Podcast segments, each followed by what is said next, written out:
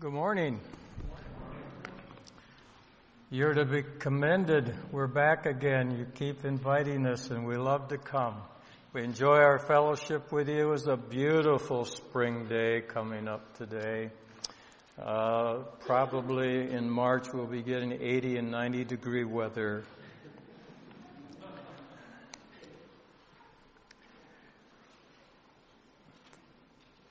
I'd like to talk to you this morning about learning to live at wit's end. And interestingly, that phrase is found in Scripture. If you'd turn to Psalm 107, beginning with verse 27 and going through verse 30. They reel to and fro and stagger like a drunken man and are at their wits' end. Then they cry out to the Lord in their trouble, and He brings them out of their distresses. He calms the storm so that its waves are still. Then they are glad because they are quiet. So He guides them to their desired haven. Growing up, I don't know how many times I heard my mother say, I think I'm at my wit's end. My younger siblings were such terrors. For 16 years while serving with the MARBC Fellowship, I had a sign on the entrance of my office door. It simply said, Wits End. Wits End. Now I'm sure that some of you probably have been at wit's end at some time or another. Basically, being at wit's end is simply an expression of how you feel when you've lost it. Or maybe you're very frustrated or you're stressed beyond normal. It could be you're there today. It might be a job situation. It might be a family issue. You've been without a pastor for a year now, and maybe some of you are just wondering, well, when is this going to happen? And maybe sometimes you get frustrated. Years ago, someone gave to me a stress test card. And all you have to do is put your thumb on that little black box and if it turns blue, you're relaxed. If it turns green, it's calm. If it's red, you're tense. And if it turns out black, you're really stressed. So let's give it a test today, alright? I'm going to come down. This is test time at First Baptist Church. I think I'll start with Ralph because Ralph has the responsibility you know, of uh, getting pulpit supply, and you just never know. Sometimes he doesn't know who to go to, so he calls the local Catholic church, you know, and say, get some help. But uh, you'll help me by counting to ten. See that little black box? Just put your thumb on there, and we'll see how you are this morning. All right? Let's count. One, two, three, four, five, six, seven, eight, nine, ten. It's red. You better, uh, you're Pretty stressed, a little tense this morning. Just take a deep Thank breath you. and I'll have down right here. take a deep breath and have a seat there. Well, let's go to the other end of the age range. I see a couple young men here. Let's see, uh, what's your name? Um, my name's Nick. Hey, Nick. I'm Maynard. Nice to meet you. Nice to meet you as well. You go to school? Um, high school, not High college. school. Yeah, the 12th grade was the best three years of my life. Let's try and see how he is this morning. Just put your thumb right on that black spot. Take a deep breath now. Okay. Let's count. One, two, three, four, five, six, seven, eight, nine, ten. What color is that, honey? Green. Kind of a green. Wow, you're, you're with red. pretty calm today. Yeah. mixed in with red. You're right on the borderline between calm and tense. It's probably because you didn't know I was going to do that. well, let's see how the speaker is doing today. Let's count. One, two,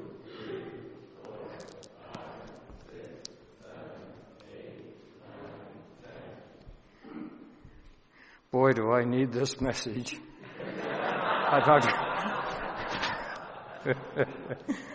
Well, God being omniscient knew that we would have days and times when we might feel frustrated. So he has such an expression in the Bible to encourage us. God has made full provision for us when we are at those times. We has uh, he has us covered, in other words, uh, if we will let Him when we feel like we're living at wit's end. Verse 30 in the scripture says that His Word can bring us into a quiet place and guide us to a safe haven. Paul in the New Testament at least four times uses a Greek word which means in a tight corner or as we would say, uh, at wit's end. In the King James Version, that word is translated distress, and also in some other translations, the New King James that I am using uh, translates it crushed. Uh, in the word that we will look at, sometimes restrained, sometimes difficulties, but each word gives us a valid picture of what it means to be at wit's end. It gives the impression of narrowness of place and distress rising from being hemmed in too closely.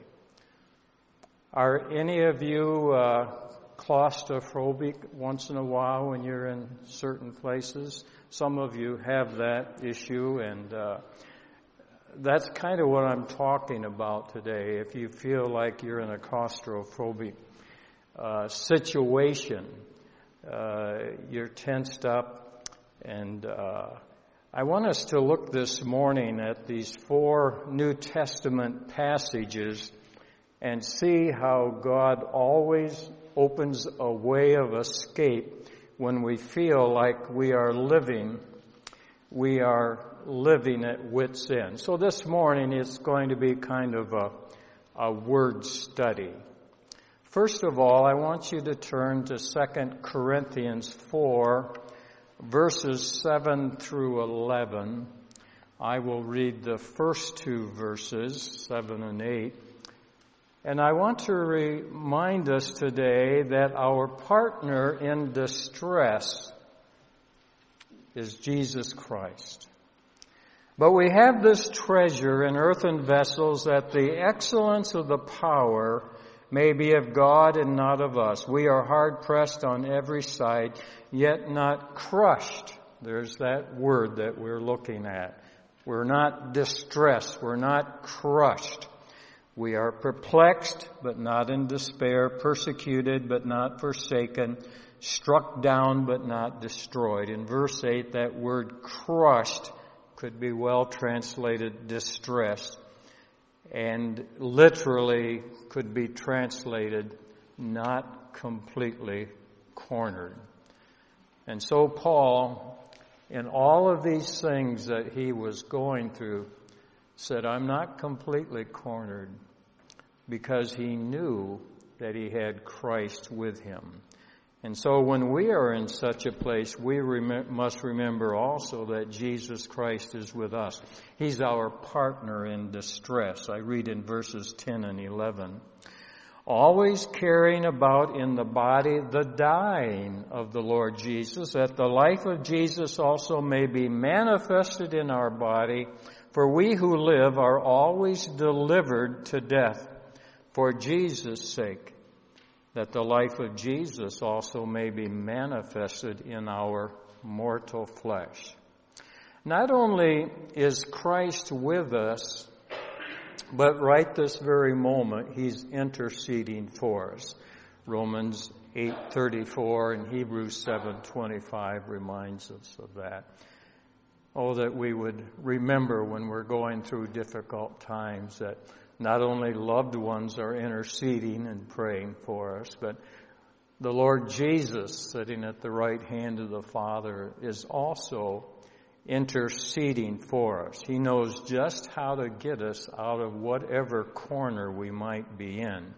Verses 10 and 11 imply that Christ made it from death to life so he can do the same for us. And if he can get us from death to life, he certainly can get us out of distressing circumstances. No matter how complex the situation might be, how persevering, how depressing, or how discouraging, our partner is Christ. And Christ can pull us through. I don't mind having a partner like that. Now, if I can only remember that when for some reason I'm at wit's end. We need to always keep in mind that we do have a partner that, and a partner is one that goes along beside you and he's always with you. Secondly, let me remind us today that our prescription for distress is His Word. 2 Corinthians 6, 4 through 10. We have a prescription when we are distressed. In verse 4, but in all things we commend ourselves as ministers of God in much patience and tribulations and needs, in distresses. There's that word that we're looking at. In stripes, in imprisonments, in tumults and labors and sleeplessness and fastings, Verse 6, by the purity, by purity, by knowledge, by long suffering, by kindness, by the Holy Spirit, by sincere love, by the word of truth, that little phrase, by the word of truth, by the power of God, by the armor of righteousness on the right hand and on the left, by honor and dishonor, by evil report and good report, as deceivers and yet true, as unknown and yet well known, as dying and behold, we live as chastened and yet not killed, as sorrowful yet always rejoicing, as poor yet making many rich, as having nothing and yet possessing all things. Paul says, when I am in those distressful times, there is a prescription for me. And really in verses 6 and 7, there are several things that are mentioned all of these resources are available to us, but I want to highlight just one. In verse 7, that's the word of truth. The word of truth. In the midst of a long list of hectic circumstances faced by Paul, this word distress surfaces once again. Literally again, it means when you are in tight corners when you are hemmed in by hard circumstances, when you are at your wits' end. Now, when we find ourselves in such a place, our prescription for getting back on track is found in verses 6 and 7. Again, that little phrase, by the word of truth. Now, we all know what prescriptions are for. They're to help us get better, and they are to keep us well. Every week, sometimes more than once, we get a call from Meijer Pharmacy and uh, we make our way down to get a prescription.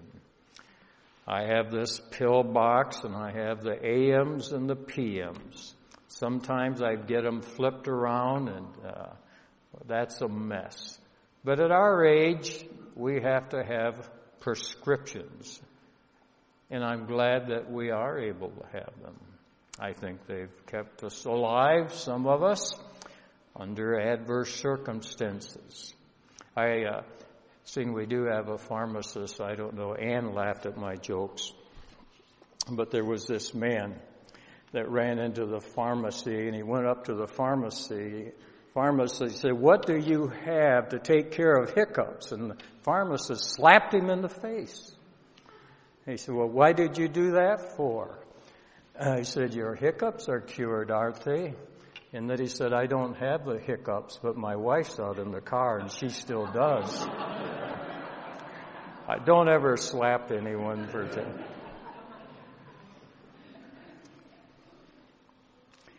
His word is always our remedy for being at wit's end, and we must learn to depend upon this word. Let me tell you the story of Margie. I first met her at the Christian League for the Handicapped. That's a ministry in Walworth, Wisconsin for physically handicapped people. And when I first met Margie, she had multiple sclerosis. This wonderful ministry is a residential home and retreat center for physically handicapped people. It really takes the place of the church for many because if you were to walk onto their campus, you would see that some of them were so grotesque in their appearance that they didn't like to get out even of home. But they could come here and this was a comfortable surrounding for them. They had peers and some of them lived there. Others just came for the week or two. And I had the privilege of being the Bible teacher and the pastor for a week. I had the privilege of being there several times. Now, Margie was nearly through nursing school when she contracted multiple sclerosis. But in a sense, that was good because a friend invited her to church and she trusted Christ as her Savior as a result of her illness. She was about 25 years old when I first met her, and she was already confined to a wheelchair. Well, this camp, like even youth camps, they'd have a, a fun night, and then they had a, a musical request night. Uh, Margie had never sung publicly before, and she wanted to sing her testimony. And she asked if, if I would sing with her in case she stumbled with the words because her speech was beginning to stumble. It really was one of the most emotional times of my life because I was still a relatively young pastor at that time and I'd known very few trials in my life. And the song that she wanted to sing really was quite moving. And so, on bended knee, with her stammering tongue and my quivering voice, this is what we say. I thank God for the mountains, and I thank Him for the valleys. I thank Him for the storms He's brought me through. For if I'd never had a problem, I wouldn't know that He could solve them. I wouldn't know what faith in God could do. Some of you may even know that chorus. You could sing it with me. Through it all, through it all, I have learned to trust in Jesus. I've learned to trust in God. Through it all, through it all, I have learned to depend upon His Word. Well, two years later, I returned to the Christian League for the Handicapped, but Margie wasn't there. Her health had deteriorated so quickly that they had placed her in a nursing home in Milwaukee. I was able to get a phone call for that nursing home, so when we arrived back to our own home, I called. By this time, Margie was not able to speak. She was totally confined, bedridden. But the nurse said, I will put the phone up to her ear and she won't be able to respond, maybe with some sounds, but then you can talk to her. And so I said, Margie, this is Pastor Belt. Do you remember the song that we sang together at the camp? And there was a sound to indicate that she had. And I said, Are you still depending upon His Word? And she indicated the best she could that she was. And so we had a word of prayer together. I told her that Ann and I loved her. And uh, I'm looking forward to seeing her once again in glory. But in her illness, Margie had discovered the right prescription. Only His Word can lift us above our circumstances. And when we are at wit's end or even at the end of life, as Margie was, we can depend upon this word. The third thing I will share with you this morning is that we have a provision in distress. We have not only a partner, Jesus Christ, a prescription, the Word of God, but we have a provision in distress, and that's grace. 2 Corinthians 12 verses 7 through 10. It's a familiar passage, I'm sure, to many of you, but once again, I want us to notice that we find this word within this text. Verse 7, and lest I should be exalted above measure by the abundance of the revelations, a thorn in the flesh was given me. Paul is speaking.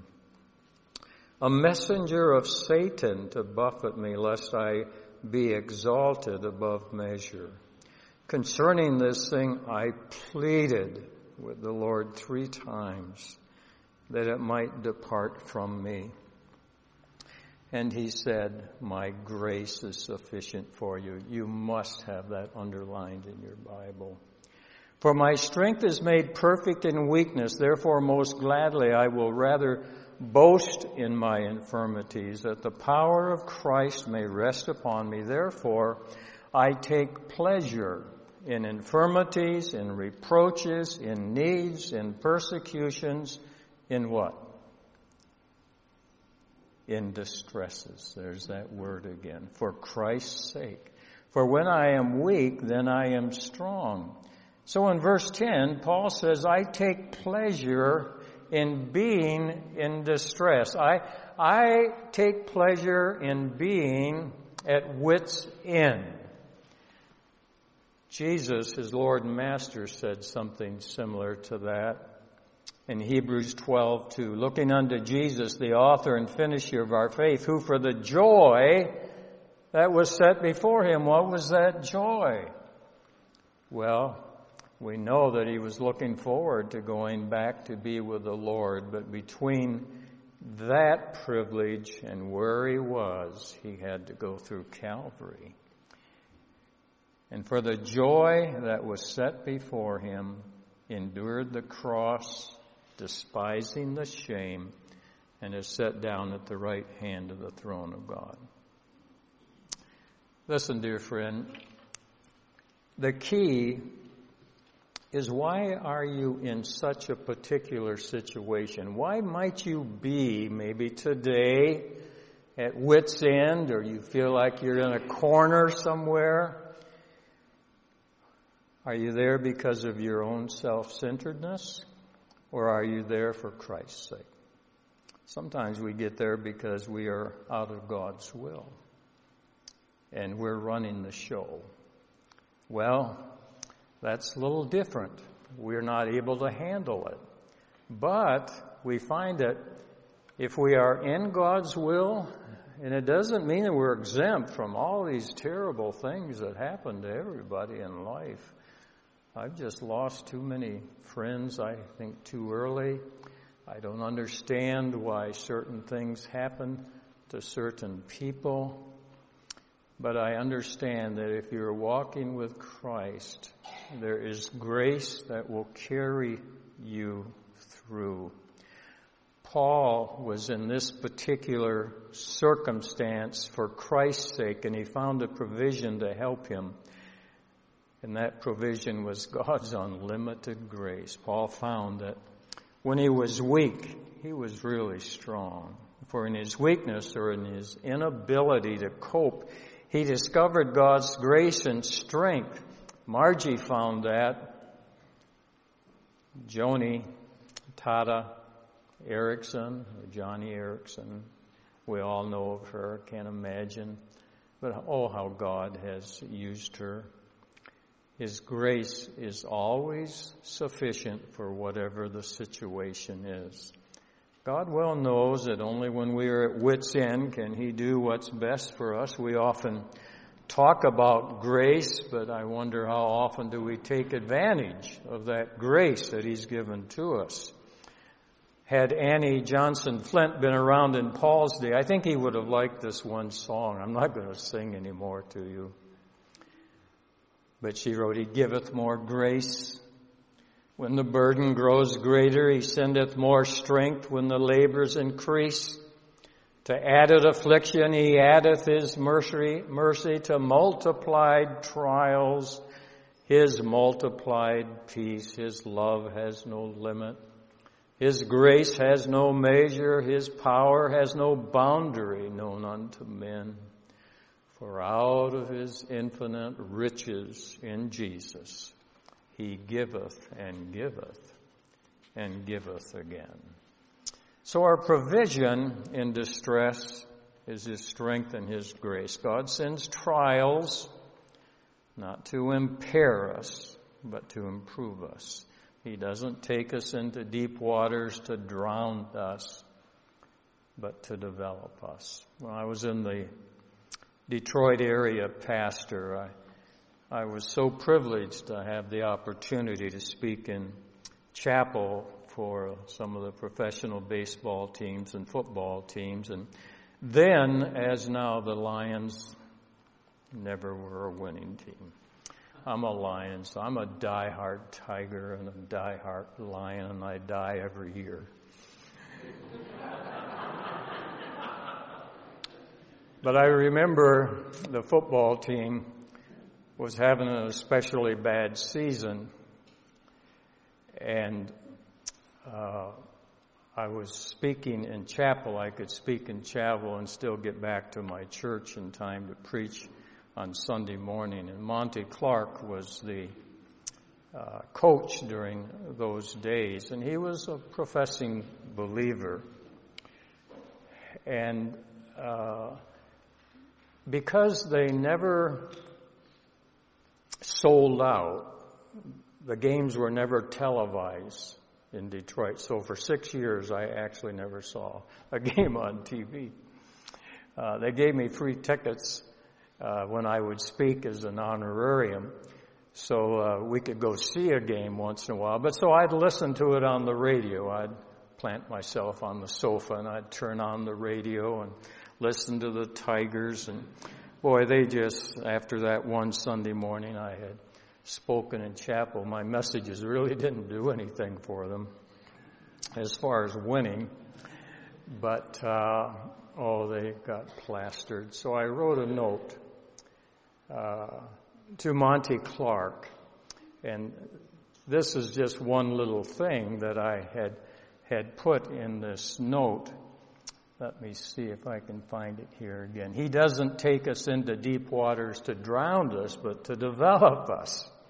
And interestingly, in a couple of weeks, I got a letter from him thanking me for that little statement because he was just going into a firestorm, that is, meeting with all of the sports broadcasters.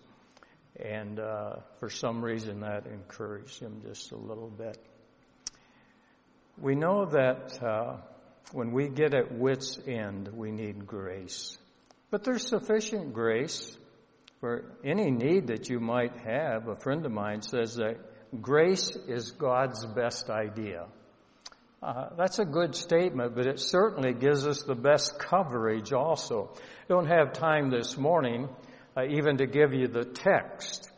But it's an interesting study. You can do it on your own in looking up all of the references to grace, but we find that we have saving grace, like Ephesians 2, 8, and 9. We have strengthening grace. We find it in this text. We have sustaining grace.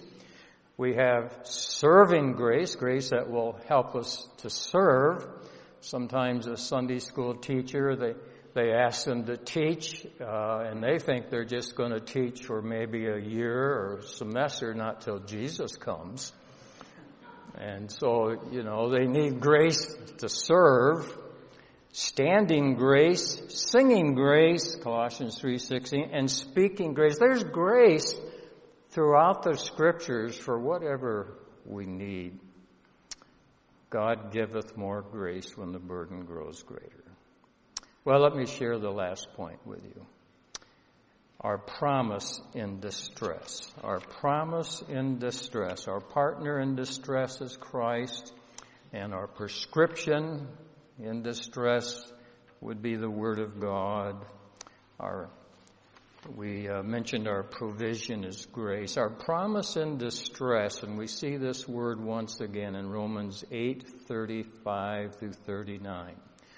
And our promise in distress is no separation. I had not heard the last chorus that we sung this morning, but uh, the words were confirming that wonderful truth that there isn't really anything that separates us so verse 35, who shall separate us from the love of Christ? Shall tribulation or, there's that word, distress or persecution or famine or nakedness or peril or sword as it is written for your sake? We are killed all day long. We are counted as sheep for the slaughter. Yet in all these things we are more than conquerors through him who loved us. For I am persuaded that neither death, nor life, nor angels, nor principalities, nor powers, nor things present, nor things to come, nor height, nor depth, nor any other created thing shall be able to separate us from the love of God which is in Christ Jesus our Lord. Now, it just can't get any better than that. As we read verse 35 again, who shall separate us? And Paul gives us long list of things, even death, will not separate those who are in Christ. And that's the key. And I don't know you this morning all that well. Always enjoy coming and visiting with you in the Word of God, but maybe you're here this morning and you need to ask yourself, am I in Christ?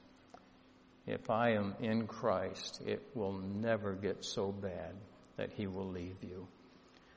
He will take you right into His presence in that last day. There is and never will be even any tight corner or wit's end experience that will separate us from Christ. In all things, even distresses, as Paul uses this word, we are more. We can be more than conquerors through Christ.